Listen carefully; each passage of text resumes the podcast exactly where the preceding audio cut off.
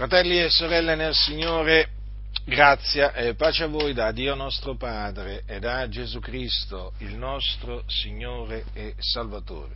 Con questa mia predicazione voglio per l'ennesima volta confutare quell'eresia così tanto diffusa nel mondo e anche in seno a tante chiese che si definiscono evangeliche, che sostiene che tutti gli uomini sono figli di Dio. Quindi praticamente è l'eresia della fratellanza universale. Questa eresia si è diffusa molto anche nelle denominazioni evangeliche. C'è chi lo dice naturalmente in maniera esplicita che tutti gli uomini sono figli di Dio, c'è chi eh, lo dice in maniera implicita, ma tutti appunto poi convergono costoro nel, eh, nell'eresia praticamente che sostiene la fratellanza universale. Praticamente questa eresia dice che eh, Dio è il eh, padre eh, di tutti gli uomini e quindi tutti gli uomini sono figli di Dio.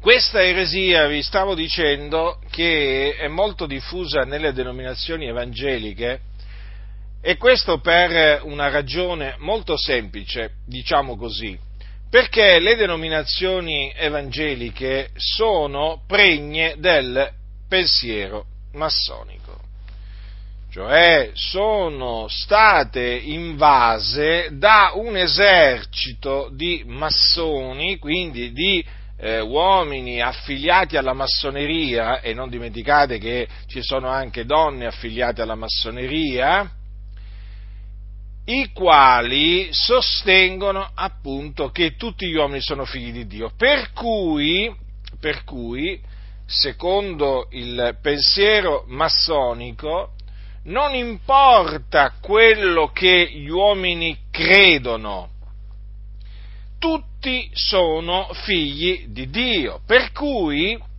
figli di Dio, secondo questa eh, dottrina, chiamiamola massonica, figli di Dio sono eh, tutti quanti. Eh, sono i cristiani, sono i musulmani, sono i buddisti, sono gli induisti, sono gli animisti, sono i satanisti, insomma, tutti quanti sono figli di Dio. E quindi noi non dobbiamo fare distinzioni di, di nessun genere, proprio perché, in base al credo, perché proprio eh, tutti sono figli di Dio. Eh, se sono tutti figli di Dio, cosa significa? Che noi dobbiamo chiamare chi che sia fratello o sorella. Insomma, noi cristiani quando incontriamo un musulmano gli dobbiamo dire pace a te, fratello. Gli dovremmo dire, secondo costoro. Quando incontriamo uno che adora la mucca, gli dovremmo dire pace a te, fratello. E così potremmo proseguire, no? dovremmo chiamare fratello anche chi adora la luna. Sapete che ci sono quelli che, pre- eh, che adorano la luna? Ecco, sì, ci sono pure quelli che adorano la luna. Ci sono quelli che adorano il serpente, eh? diciamo quello, quello, che striscia, nel senso che non solamente, non solamente, il diavolo, ma proprio ci sono quelli proprio sulla faccia della terra che adorano proprio i serpenti, gli animali praticamente. E quindi anche a quelli, quando li, incontreremmo, li dovremmo chiamare fratelli, tutti fratelli siamo, siamo tutti figli di Dio, è una, è una dichiarazione che si sente spesso eh, fare, anche il cosiddetto, il cosiddetto Papa, il capo della Chiesa Cattolica Romana, anche lui ha fatto, diciamo, ripetutamente affermazioni di questo genere, ma siamo tutti figli di Dio, ma insomma, che cosa sono queste discriminazioni? Eh? No, non ci devono essere praticamente eh, non si devono creare barriere mentali, non si, devono, non si deve vedere l'altro come qualcuno che non è un figlio di Dio semplicemente perché ha un credo diverso. Quindi sostanzialmente se tu credi che Gesù è il figlio di Dio e quello che incontri crede che, che, Gesù fosse semplicemente un maestro di morale, ma non il figlio di Dio, e beh, siete tutti, siete tutti fratelli, dicono, siamo tutti figlioli, figlioli di Dio, non ci non ci può distinguere un credo. Purtroppo, fratelli nel Signore, questa eresia si è diffusa molto nelle chiese evangeliche. E allora io per l'ennesima volta la distruggo, la distruggo mediante le sacre scritture, spiegandovi perché non tutti sono figli di Dio, perché la scrittura, che è la parola di Dio, dichiara che figlioli, i figlioli di Dio sono soltanto, e ripeto, soltanto coloro che sono stati da Dio generati di sua volontà mediante la parola di verità. Infatti Giacomo, il fratello del Signore, ha detto queste parole scrivendo ai, alle dodici tribù che, che, erano nella, che, erano nella, dispersione. Gli ha scritto questo, eh, queste parole. Badate bene che coloro ai quali Giacomo scrisse avevano la fede nello Signore Gesù Cristo. Questo è di fondamentale importanza, eh? Non è che scrisse a chi che sia, scrisse a coloro che, pur essendo, eh, essendo erano ebrei di nascita, perché, alle, alle do, perché appartenevano alle dodici tribù di Israele, ma nello stesso tempo avevano creduto che Gesù di Nazareth era il Cristo di Dio, il Messia di Dio. Ora, le sue parole sono queste. Capitolo 1, versetto 18. Memorizzatele queste parole, deponetele nel vostro cuore per averle sempre pronte sulla, sulle vostre labbra, per distruggere questi vani ragionamenti, questi ragionamenti perversi che si elevano contro la conoscenza di Dio. Cosa dice eh, Giacomo? Dice questo.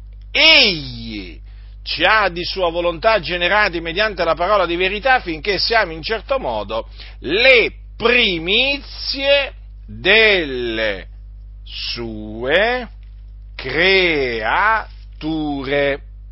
Notate, fratelli nel Signore, come Giacomo dica che noi siamo stati generati da Dio di sua volontà mediante la parola di verità. Ora, questo è di fondamentale importanza, perché figli di Dio si diventa per volontà di Dio, cioè non per volontà di carne, non per volontà d'uomo, no fratelli? Figlioli di Dio si diventa per volontà di Dio. Questo che cosa significa? Che quelli che Dio vuole egli, cioè quelli che Dio vuole che diventino suoi eh, figlioli, li genera o rigenera mediante la parola di verità. Quindi il diventare figlioli di Dio non dipende dalla volontà di colui che viene generato, ma dipende dalla volontà di colui che genera, quindi dalla volontà di Dio. E questo naturalmente va rimarcato. Infatti, vedete Giacomo che cosa dice? C'ha di sua volontà. Dunque, se Dio ci ha di sua volontà generati mediante la parola di verità, questo significa innanzitutto che c'è stato un tempo nel quale noi, che ora crediamo, un tempo non eravamo suoi figlioli. E di fatti noi non eravamo suoi figlioli, perché eravamo figlioli di ira. Figlioli di ira, qualcuno dirà. Ma com'è possibile? Perché esistono i figlioli di ira? Sì, esistono i figlioli di ira, sono la stragrande maggioranza della popolazione mondiale. Quanti, quanti, quanti, abitanti ci sono sulla faccia della Terra attualmente? Ma le statistiche dicono oltre 7 miliardi. Ebbene, la stragrande maggioranza di questi, di questi 7 miliardi sono figliuoli di ira.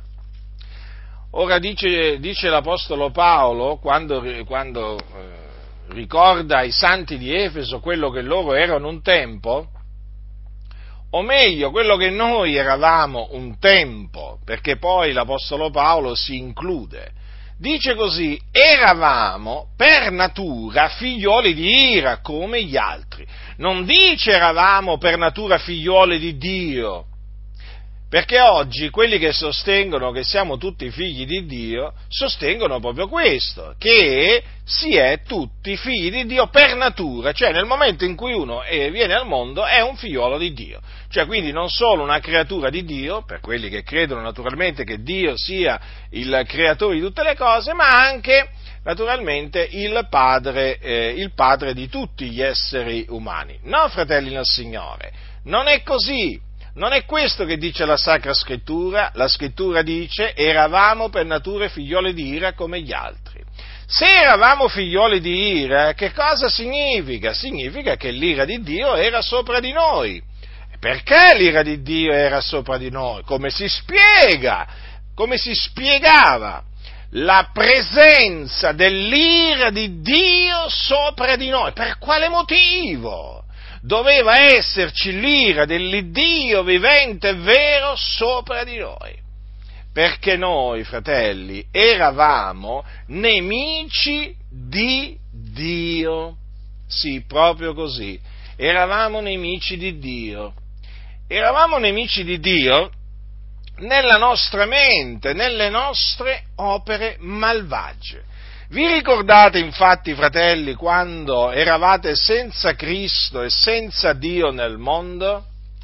Quali erano i vostri desideri? Quali erano i vostri sentimenti?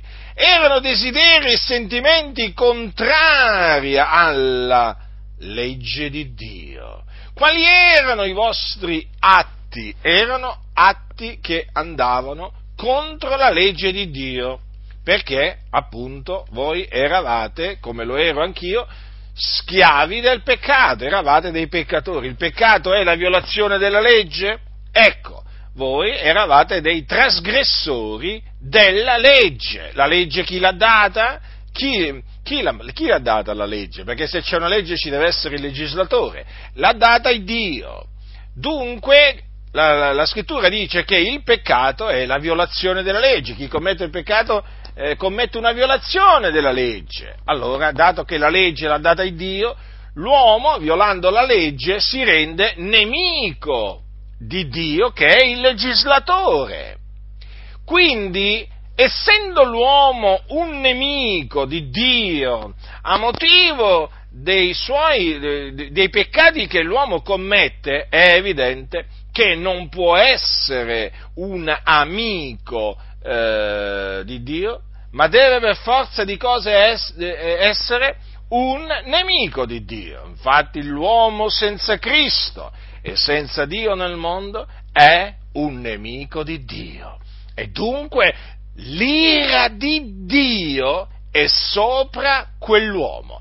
Ecco, l'ira di Dio era sopra di noi. Ma io mi ricordo, fratelli nel Signore, che questa ira la sentivo. Mi ricordo quando mi trovavo da solo talvolta e meditavo e riflettevo sul senso della vita, riflettevo su quello che io ero realmente agli occhi di Dio perché io mi rendevo conto di essere un ipocrita, di essere un, un, un peccatore sulla via, eh, sulla via della perdizione. Io mi rendevo conto che l'ira di Dio era sopra di me, cioè io mi rendevo conto che Dio era adirato con me ero un figliolo di ira, come gli altri. Dunque, fratelli, eravamo figlioli di ira.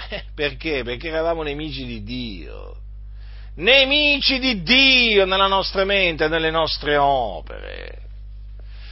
E dunque, essendo schiavi del peccato, noi eravamo morti nei nostri falli, nei nostri peccati, perché il salario del peccato è la morte.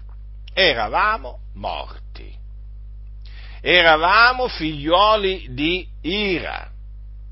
Ma il Dio, nel suo grande amore verso di noi, ha voluto generarci mediante la parola di verità, affinché noi fossimo in certo modo le primizie delle sue creature. Notate notate che i figliuoli di Dio sono chiamati le primizie delle sue creature.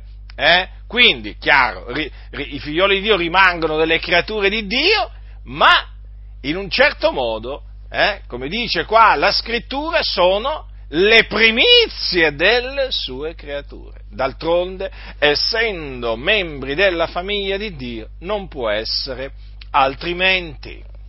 Ora avete eh, notato che qui eh, Giacomo parla della parola di verità, e, perché esiste la parola di verità, è come se esiste.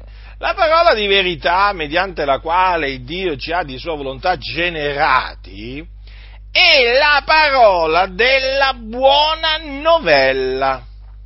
La buona novella. Infatti, l'Apostolo Pietro scrive nella sua prima epistola quanto segue, la scrive naturalmente, ripeto, agli eletti, eh?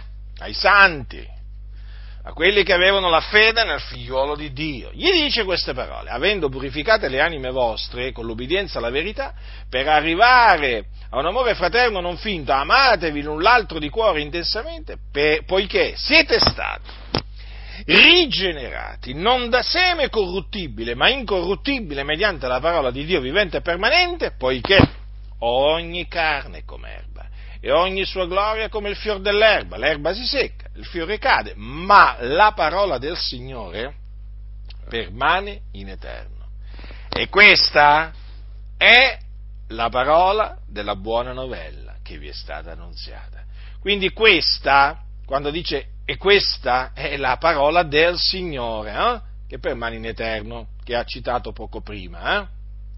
Dice, questa è la parola della buona novella che vi è stata annunziata. Ecco dunque qual è la parola veri- di verità. È la parola della buona novella. Ma questa buona novella, qual è? Qual è la buona novella? La parola della buona novella, qual è? Negli Atti degli Apostoli, fratelli, leggiamo quanto segue. Capitolo 5. Dopo che gli Apostoli furono rilasciati dal Sinedrio, c'è scritto così. Allora, capitolo 5 dal versetto 40. Ed essi furono del suo parere, cioè del parere di, eh, di Gamaliele, hm? vi ricordate che Gamaliele era un, un fariseo, no? aveva detto alcune cose e naturalmente poi il Sinedro era stato del suo parere. Praticamente aveva detto di lasciare, eh, di, lasciare, di non occuparsi dei, degli apostoli e di lasciarli stare. Allora dice così, ed essi furono del suo parere e chiamati gli apostoli, li batterono e ordinarono loro di non parlare nel nome di Gesù e li lasciarono andare.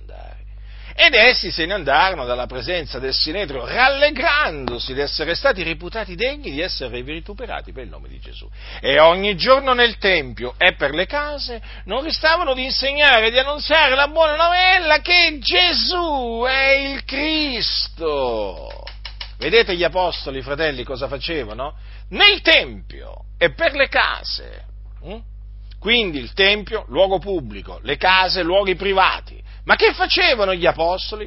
Non smettevano di insegnare di annunziare la buona novella che Gesù è il Cristo. Cosa dice Pietro? E questa è la parola della buona novella che vi è stata annunziata. Ecco dunque qual è la parola della buona novella. È quella che dice che Gesù di Nazareth è il Cristo. Ma come? Mi è sempre stato detto, qualcuno dirà, che la buona novella è che Dio è amore, che Gesù ci ama, che Gesù ci accetta così come siamo. Ma quella non è la buona novella. Non è assolutamente la buona novella. La buona novella è che Gesù è il Cristo. Questa è la parola della buona novella che ci è stata annunziata per ordine di Dio e mediante la quale noi, che eravamo figlioli di ira, siamo diventati figlioli di Dio. Questa è la parola mediante la quale l'Iddio Onnipotente, il creatore di tutte le cose, ci ha generati o rigenerati e ci ha fatto diventare suoi figlioli, ci ha adottato come suoi figlioli, secondo il beneplacito della sua volontà. Ora, Gesù è il Cristo. Allora, che cosa significa il Cristo? Significa l'unto, perché il termine Cristo deriva dal greco Christos, che significa unto. L'equivalente termine eh, ebraico è Mashiach, dal quale naturalmente è stato poi, eh, mediante la traduzione, eh, tratto Messia. Quindi dire che Gesù è il Cristo o dire che Gesù è il Messia è la stessa identica cosa perché sia il termine Cristo che il termine Messia vogliono dire unto. Dunque Gesù è l'unto, il Cristo. Ecco perché non dovete chiamare, prima che proseguo, vi dico questo, ve lo ribadisco, anzi no, non è che ve lo dico, ve lo ribadisco, ve lo ridico, non dovete chiamare nessun servitore di Dio l'unto di Dio. Perché l'unto di Dio è uno solo, Gesù di Nazareth. E chi crede che Gesù è l'unto di Dio è nato da Dio. Avete capito? Non chiamate nessun servo di Dio l'unto di Dio commettereste un peccato. È grave quello che fareste. E se qualcuno ancora chiama il pastore unto di Dio, io lo esorto a smettere di chiamarlo così. Peraltro ci sono, ci, sono, ci sono, pastori che vogliono essere chiamati con il termine pastore. Eh? No, tu mi devi chiamare pastore. E, chi, e, e, a me chi me lo dice che ti devo chiamare pastore? Tu me lo dici. Eh? Addirittura ci sono quelli che se li chiami per nome si offendono pure. Come ti permetti? Io sono il pastore, ti dicono. E allora? E chi credi di essere? Ma chi credi di essere? Sono diventati molti più presuntuosi del cosiddetto Papa. Pensate che, che questo Papa qua, se, lo, se, uno lo chiama Francesco, eh, mica si offende. Quanti dicono Francesco, Francesco?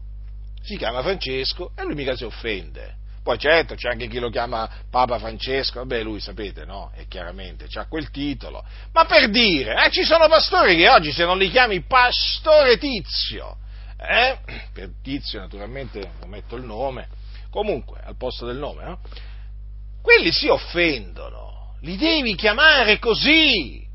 No, fratelli del Signore, un pastore un pastore veramente costituito da Dio non ti dirà mai che mi devi chiamare pastore. Mm? Chiamalo fratello, chiamalo per nome. Siamo tutti fratelli, noi che abbiamo la fede in Gesù Cristo. Quindi, eh, ci possiamo tranquillamente chiamare eh, per nome. Come voglio essere chiamato? Giacinto. Mi chiamo Giacinto. Anche fratello Giacinto, va bene. Sono costretto a dire pure questo perché oramai nelle chiese è entrato di tutto.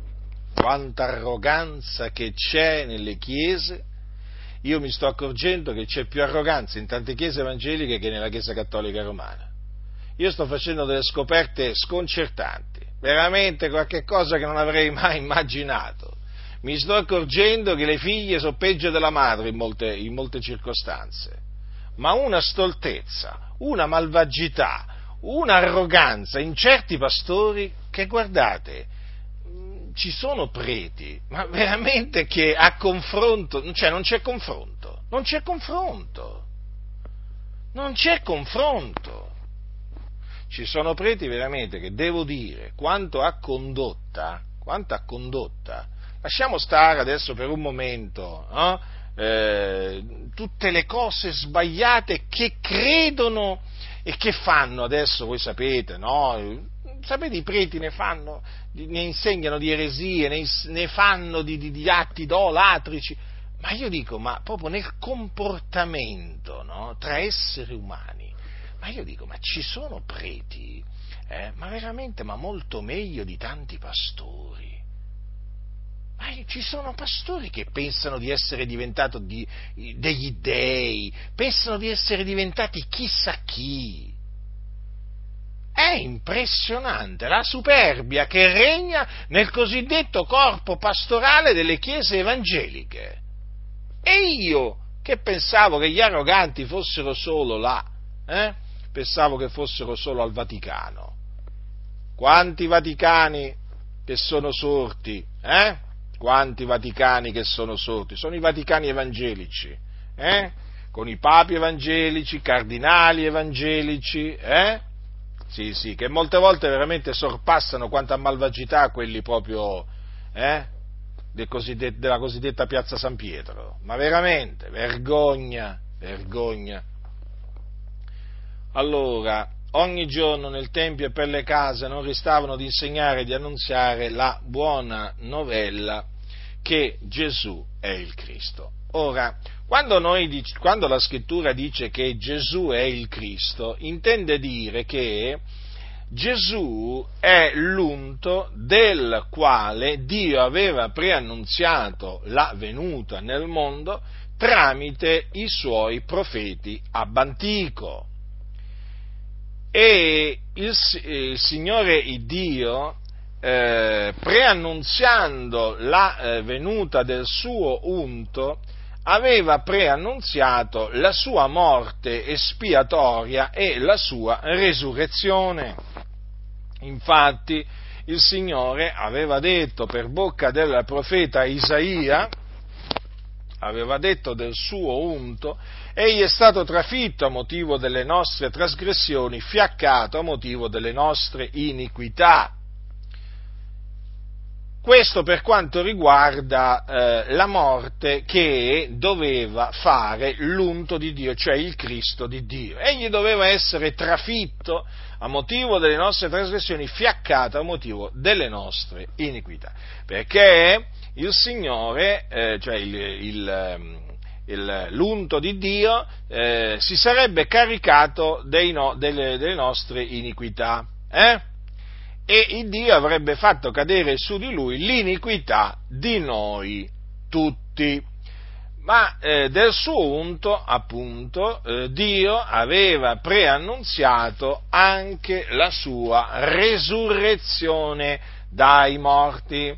Infatti, il, eh, in un salmo, eh, così aveva detto eh, Davide, anche la mia carne riposerà in speranza, poiché tu non lascerai l'anima mia nell'Ades e non permetterai che il tuo santo vegga la corruzione. Dunque, queste, queste cose erano state preannunziate da Dio eh, sul suo, eh, a proposito del suo unto queste parole si sono adempiute in Gesù, in Gesù di Nazareth. Di Nazareth perché? Perché Gesù fu allevato in, eh, in questa cittadina, in, nella città di Nazareth, che si trovava e si trova tuttora in una regione eh, della, della terra di Israele che si chiama Galilea là fu allevato. Invece il luogo di nascita è Betlemme, eh? Betlemme nella terra di Giuda o in Giudea. E eh, questo uomo eh, di, nome, di, nome, Gesù eh, nacque a Betlemme da una eh, donna eh, sposata a un uomo della casa di Davide che si chiamava Giuseppe. Ma eh, questa donna di nome Maria, quando rimase incinta, rimase incinta quando era vergine quando ancora non era eh, moglie di Giuseppe, ma era eh, fidanzata a Giuseppe. Questa vergine, questa giovane vergine, ricevette la visita di un angelo di Dio, l'angelo Gabriele, il quale le preannunziò questo, tu concepirai nel seno e partorirai un figliolo e gli porrai nome Gesù, questi sarà grande e sarà chiamato figliolo dell'Altissimo e il Signore Dio gli darà il trono di Davide suo padre ed egli regnerà sulla casa di Giacobbe in eterno e il suo regno non avrà mai fine. Ecco, questo fu l'annuncio che fe, parte dell'annuncio perché poi naturalmente ci sono altre parole, che l'angelo Gabriele per ordine di Dio fece a quella giovane di nome Maria eh, che stava a, eh, a Nazareth. Ora, come dunque poté avvenire che eh, Maria concepì eh, un uomo, eh, diciamo, se ancora lei non aveva conosciuto uomo ed era solo fidanzata? Poté avvenire in questa maniera, perché lo Spirito Santo venne su di lei, la potenza dell'Altissimo la coprì dell'ombra sua, e dunque, e dunque, quel bambino che nacque a Betlemme, quando appunto si compie per lei il tempo di, del parto, era il santo, eh? il figliolo dell'Iddio Altissimo, generato nel seno di Maria dallo Spirito Santo. Quindi Gesù, l'unto di Dio, nacque da donna, perché una donna lo partorì a Betlemme, ma badate bene, non fu generato da seme d'uomo, perché fu generato dallo Spirito Santo. E questo avvenne, questo avvenne affinché si adempissero queste parole che aveva detto il profeta in merito sempre all'unto di Dio. Le parole che pronunziò il profeta sta- eh, furono queste. Ecco, la Vergine sarà incinta e partorirà un figliolo al quale sarà posto nome Emanuele, che interpretato vuol dire Dio con noi. Dunque queste parole erano state dette da Dio per mezzo del profeta in merito al suo unto e si adempirono. Si adempirono appunto perché eh, Maria, che era diciamo fidanzata a Giuseppe, era vergine, rimase incinta, rimase incinta per virtù dello Spirito Santo e partorì al tempo stabilito da Dio un figlio, al quale fu posto nome Gesù. E Gesù viene dall'ebraico Yeshua che significa Yahweh salva. Perché, come disse l'angelo a Giuseppe, a Giuseppe appunto in un sogno, eh, è lui che salverà il suo popolo dai loro peccati. Dunque, quando affermiamo, dichiariamo che Gesù è il Cristo, intendiamo dire che in Gesù si sono adempiute le parole che Dio aveva detto del suo Cristo. Naturalmente, naturalmente, ci sono molte altre, eh, diciamo, predizioni che Dio aveva fatto in merito al suo Cristo che si sono adempiute. Io vi ho citato quelle che concernono la morte, la resurrezione del Cristo e, vi ho citato anche quella che concerne la nascita del Cristo. Ma ci sono altre predizioni che Dio fece. Se voi investigate attentamente la storia di Gesù di Nazareth come l'ha scritta Matteo, ma dico Matteo, eh, ma eh, potrei anche dire, potrei anche dire Giovanni, potrei anche dire Marco, potrei anche dire Luca, perché comunque sia si parla in una maniera o nell'altra anche, anche lì del, di, di, parole che appunto si sono adempiute in Gesù. Ma se voi eh, investigate in maniera particolare Matteo, eh, vi accorgerete di quante predizioni Dio aveva fatto in merito al suo Cristo unto che si adempirono esattamente come Dio le aveva preannunziate e si adempirono in Gesù. Quindi Gesù di Nazareth o il Nazareno è il Cristo. Quando dunque eh, noi diciamo di annunziare la buona novella, cosa facciamo? L'Evangelo?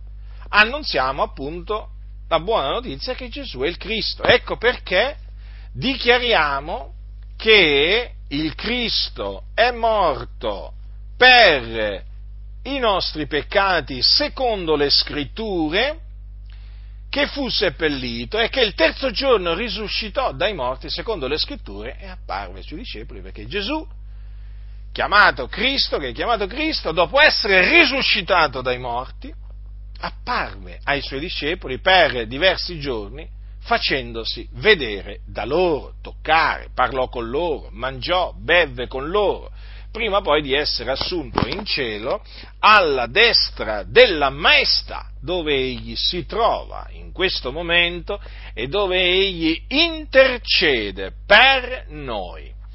Ora, eh, fratelli nel Signore, dunque, stabilito che cosa è la buona novella, la parola della buona novella mediante la quale noi siamo stati rigenerati, è evidente che eh, coloro che eh, sono stati eh, generati sono quelli che credono nella buona novella. Non vi pare? Certo che è così. Quindi tutti coloro che credono che Gesù è il Cristo, il figlio di Dio, sono nati da Dio. sono nati da Dio. Lo dice la scrittura questo, fratelli. Chiunque crede che Gesù è il Cristo è nato da Dio. Vedete come le scritture spiegano le scritture? Eh? Quindi, quando un uomo, che è un, fi- un uomo senza Cristo, senza Dio nel mondo, crede nella buona novella che Gesù è il Cristo e quindi per forza di cose crede che lui è morto per i nostri peccati ed è risuscitato dai morti il terzo giorno, eh? egli, mediante la buona novella, la parola della buona novella, egli viene rigenerato da Dio e diventa un figliolo di Dio. Ecco perché Giovanni, l'apostolo, eh, il discepolo che Gesù amava, così è chiamato, dice all'inizio del suo scritto, è venuto, al capitolo 1, versetto 11, 12 e 13, è venuto in casa sua e i suoi non l'hanno ricevuto. Ma a tutti quelli che l'hanno ricevuto gli ha dato il diritto di diventare figliuoli di Dio, a quelli cioè che credono nel suo nome, i quali non sono nati da sangue, né da volontà di carne, né da volontà d'uomo, ma sono nati da Dio. Quindi sono nati da Dio solamente coloro che credono nel suo nome e il suo nome è Gesù, che è chiamato Cristo. Gesù Cristo.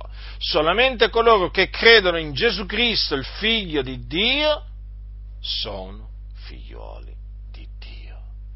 Perché solo loro vengono rigenerati da Dio. Se uno crede che Gesù è esistito e che era una brava persona, eh, che ha fatto anche del bene, eh, che ha insegnato anche delle cose eccellenti, ma non crede che Gesù è il Cristo, quello non è un figliolo di Dio, sia chiaro, eh? Se uno crede che Gesù è esistito, ma non crede che Gesù sia morto sulla croce per i nostri peccati, sappiate che non è un figliolo di Dio.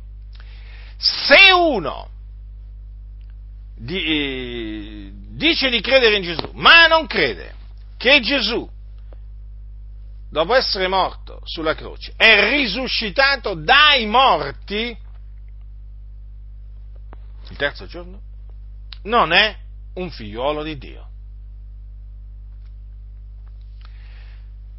Un'altra cosa, se uno dice, se uno dice io credo in Gesù, e magari vi dice anche sì, io credo anche che è risuscitato, ma attenzione, non crede che Gesù è risuscitato dai morti corporalmente, quello non è un figliuolo di Dio. Perché? Perché non crede che Gesù è il Cristo. Perché il Cristo doveva risuscitare dai morti con lo stesso corpo che, che sarebbe stato trafitto. Perché Davide che cosa aveva detto? Aveva detto anche la mia carne riposerà in speranza. Lo ripeto, Davide, per lo Spirito di Cristo, aveva detto anche la mia carne riposerà in speranza. E qui stava parlando della resurrezione del Cristo. Quindi, se qualcuno vi dice, sì, ma io credo che Gesù è risuscitato, ma per risurrezione intende che Gesù quando morì si è dipartito ed è tornato, come dicono, alla casa del Padre, eh? ma non c'è stata una resurrezione corporale, nel senso che il corpo di Gesù non si sa che fine abbia fatto, eh? perché comunque Gesù non riprese quel corpo con, che appunto era stato travito sulla croce, sappiate che quell'uomo, quella donna non crede che Gesù è il Cristo e quindi non è nato da Dio. Fratelli del Signore, la buona novella che Gesù è il Cristo è un messaggio chiaro un messaggio che non lascia alcun dubbio. E io se insisto è perché so che molte chiese non sanno cos'è l'Evangelo, per questo non lo predicano, perché non lo sanno. Perché so che purtroppo, mancando la predicazione del Vangelo, eh, non ci sono poi naturalmente quelli che sono nati da Dio. Perché se uno annunzia un altro Vangelo, un'altra, un'altra buona novella, ma può essere mai che chi ascolta un'altra buona novella diversa da quella che annunziavano gli apostoli, può essere mai che possa essere rigenerato? No, non può essere rigenerato. Non può essere rigenerato mediante un'altra buona novella, mediante un altro Evangelo. Anzi, chi annunzia un altro Evangelo è anatema. E quindi pensate voi che chi crede in un altro Evangelo invece sia benedetto? No. È anatema sia chi annuncia un altro Evangelo, ma è anche anatema chi crede in quell'altro Vangelo, comunque in quel falso Vangelo che viene annunziato. Testimoni di Geova, mormoni, annunziano un altro Evangelo massoni, un altro Evangelo. Sono tutti anatema, questi non sono figliuoli di Dio. Ecco perché, ecco perché non ci si deve meravigliare se poi quando li si incontra o li si sente parlare non c'è alcuna comunione. Ma no, badate bene, fratelli, adesso ho parlato di gente così, no? diciamo che si sa sono di fuori.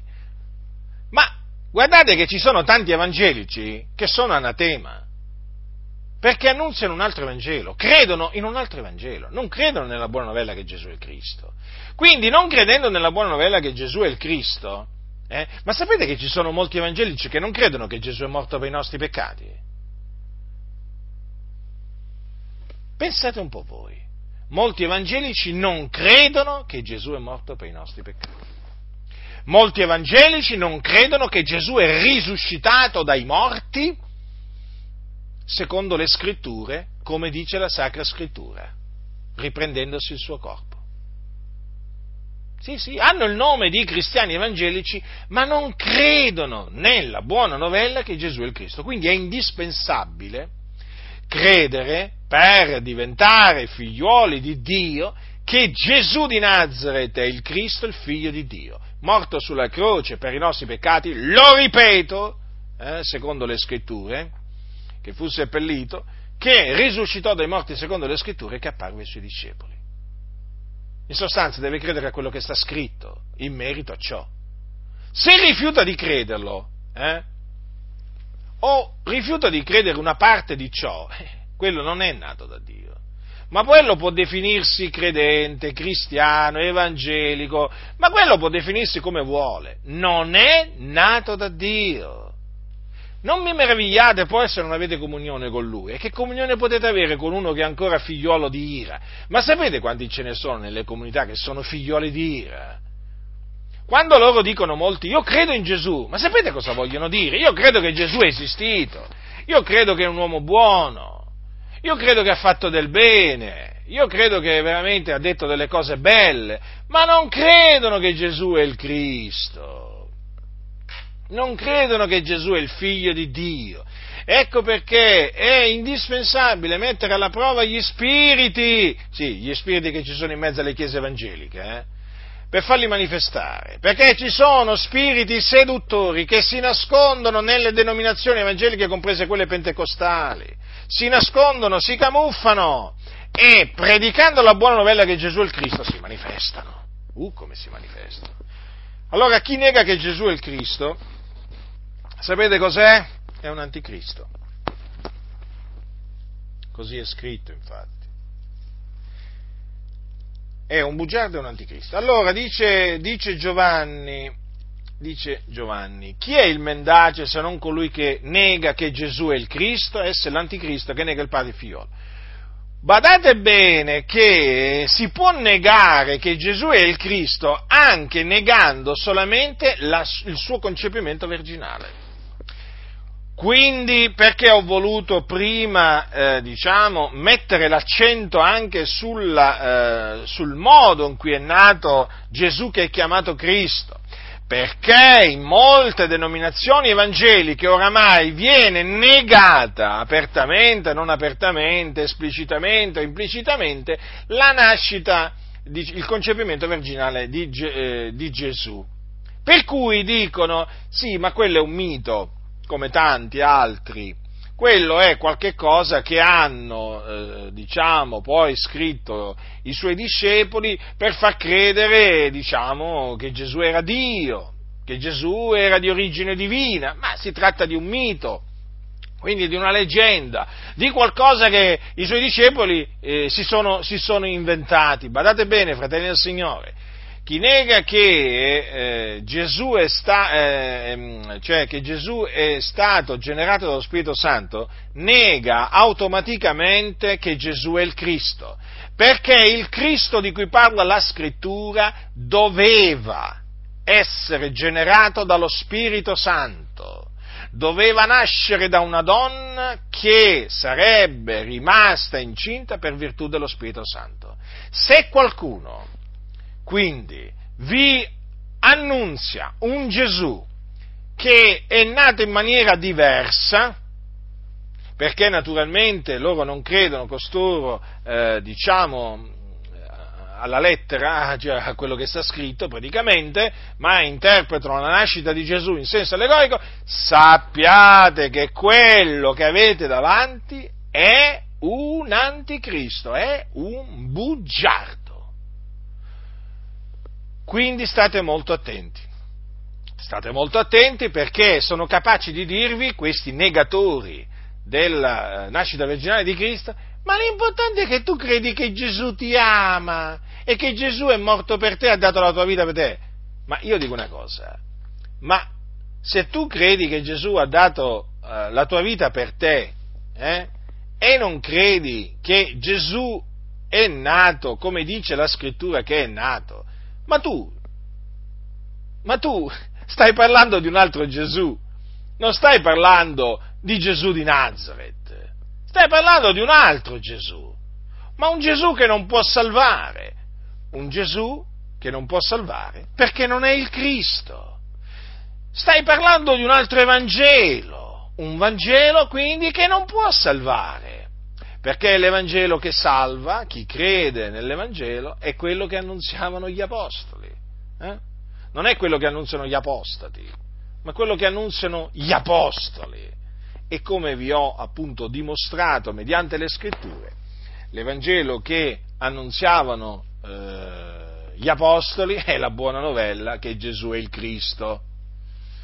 Quindi vigilate, fratelli del Signore, pregate, rimanete ancorati alla parola di Dio, perché nelle denominazioni evangeliche si sono infiltrati tanti anticristi, tanti anticristi che negano che Gesù è il Cristo, in una maniera o nell'altra negano che Gesù è il Cristo. Quindi è di fondamentale importanza che voi sappiate che cosa significa che Gesù è il Cristo, perché una volta che comprendete bene eh, che cosa significhi che Gesù è il Cristo, allora riuscirete a discernere immediatamente ogni falso Evangelo. Dico ogni falso Evangelo perché qui di falsi Evangeli ce ne sono veramente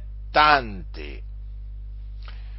Quindi ecco dimostrato che solamente coloro che credono nella buona novella che Gesù è il Cristo sono figli di Dio. Quindi i musulmani, i buddisti, i shintoisti, eh, insomma gli Hare Krishna, massoni, mariani, cioè i cattolici romani,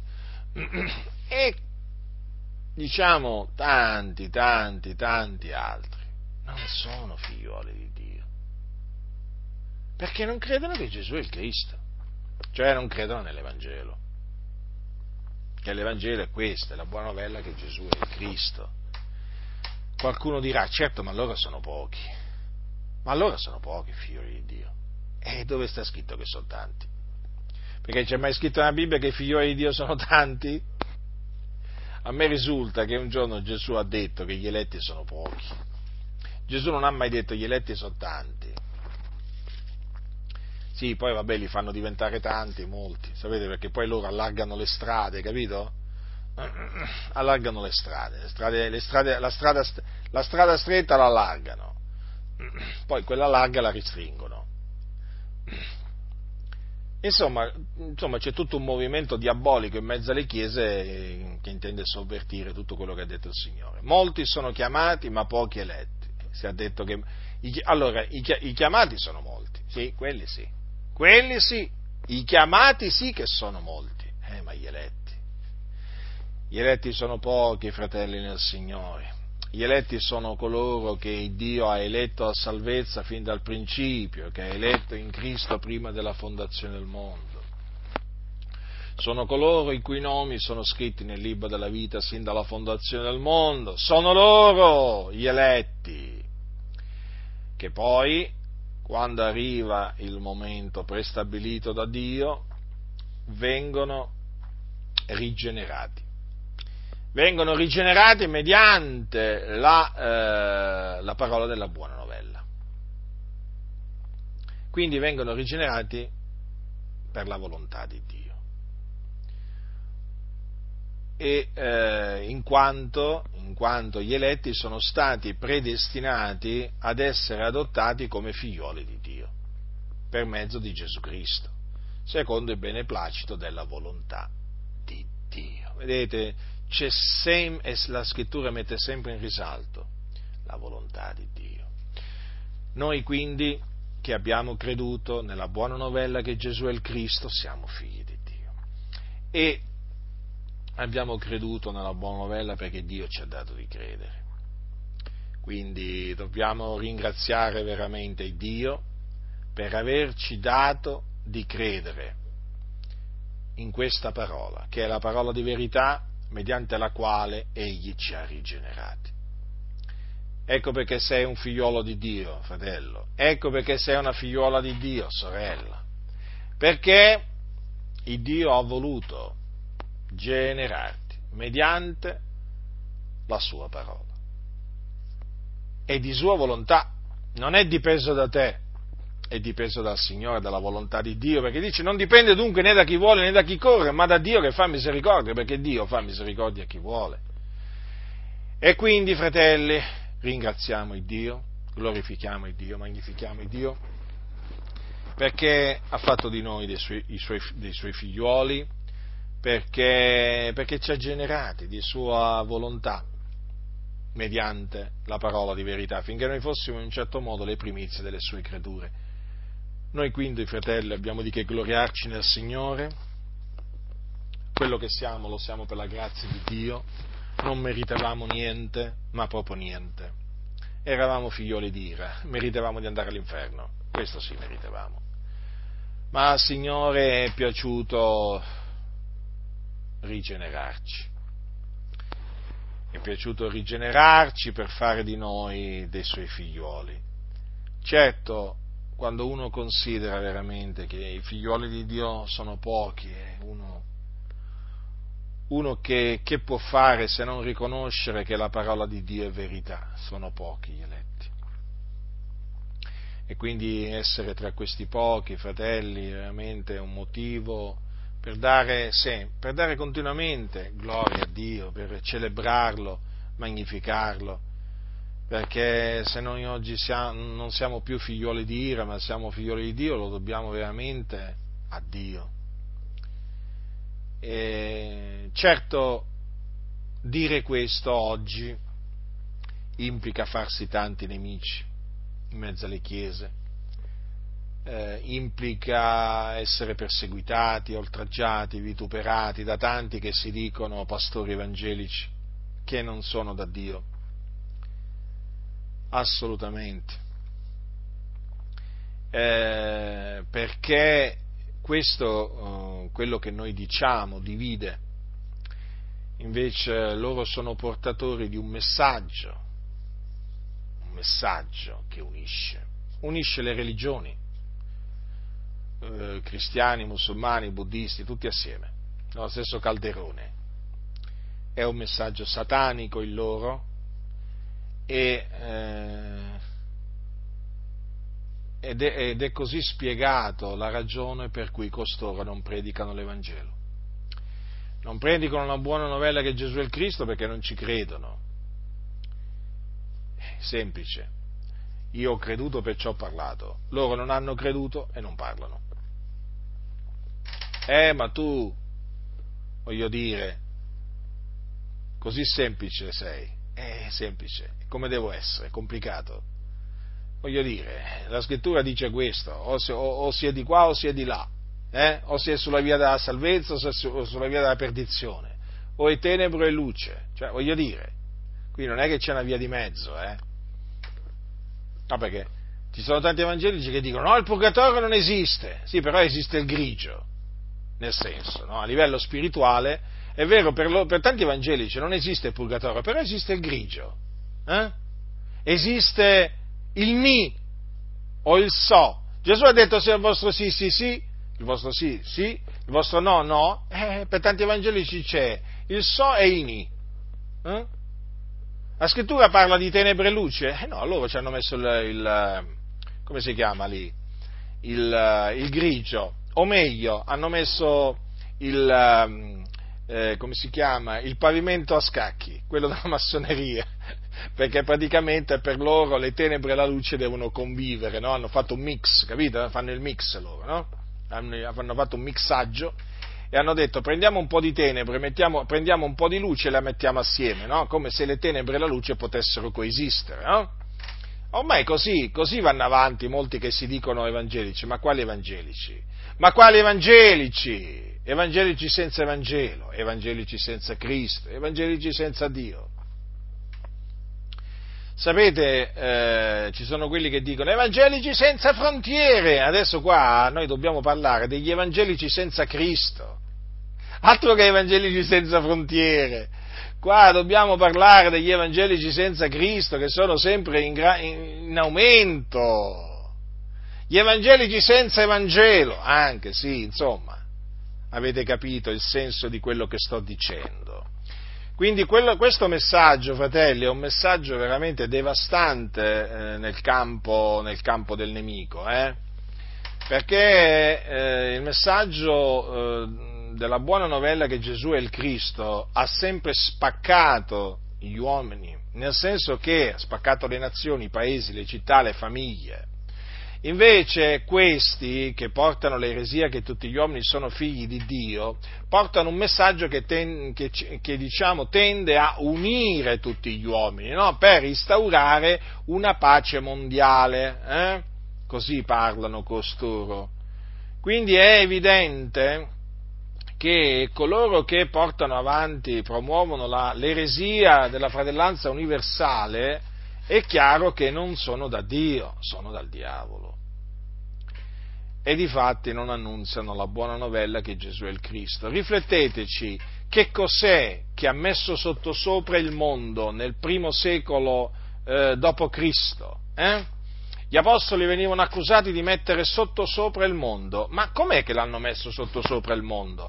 Predicando la buona novella che Gesù è il Cristo. E anche noi stiamo mettendo sottosopra il mondo, eh? mediante la predicazione della buona novella che Gesù è il Cristo. Eh? E non solo il mondo, anche le denominazioni evangeliche, sì, io non, non mi vergogno di dirlo, anzi mi glorio nel Signore di poterlo dire, di aver messo sottosopra le denominazioni evangeliche, pentecostali e non pentecostali, ma sapete come l'ho fatto? Predicando la buona novella che Gesù è il Cristo. Non un altro Evangelo, ma lo stesso Evangelo che predicavano, predicavano gli Apostoli. La stessa dottrina che predicavano gli Apostoli. Quindi oltre l'Evangelo la dottrina degli Apostoli. E sì, fratelli, poi ci dicono, eh, ma qui non si capisce più niente. non si capisce più niente. Eh, certo che non capite più niente. Vi è stato annunziato un altro Evangelo, adesso sentite, pre, sentite predicare l'Evangelo e vi scandalizzate. E vi scandalizzate, siete confusi. Ma io naturalmente questo lo capisco, ma la colpa è la vostra. Avete creduto a un altro Evangelo. Quindi, se tu sei tra quegli evangelici senza Evangelo, io ti esorto a ravvederti e a credere nell'Evangelo, nella buona novella che Gesù è il Cristo, affinché tu possa diventare un figliolo di Dio. Perché tu, ancora evangelico senza Evangelo o senza Cristo, sei un figliuolo di ira. Eh? Hai capito che cosa sei? Sei un figliuolo di ira, non un figliuolo di Dio. Si diventa figliuoli di Dio credendo che Gesù è il Cristo, non in un'altra maniera. Eh? Non credendo che Gesù ti ama, no, no, credendo che Gesù è il Cristo, non credendo che Dio è amore, no, no, no, no, no, o che Dio è buono, o che Dio è fedele, no, credendo che Gesù è il Cristo, questa è la buona novella che annunziavano gli Apostoli e questa è la buona novella che annunzio pure io per volontà di Dio. Dunque non accettate l'eresia della fratellanza universale, rigettatela, smascheratela, eh, contrastatela veramente con tutte le vostre forze, perché l'eresia della fratellanza universale annunzia, eh, annulla scusate, la buona novella che Gesù è il Cristo, è lungi da noi. Lungi da noi a annullare la buona novella che Gesù è il Cristo, nella maniera più assoluta. Continueremo a proclamare e difendere la buona novella che Gesù è il Cristo, la parola di verità quella parola mediante la quale noi siamo stati da Dio generati affinché, di sua volontà naturalmente, affinché fossimo in certo modo le primizie delle sue creature. Quindi vogliamo dare a Dio la lode, la gloria l'onore perché veramente gli appartengono ora e per sempre in Cristo Gesù, il nostro Signore e Salvatore. La grazia del Signore nostro Gesù Cristo sia con tutti coloro che lo amano con purità.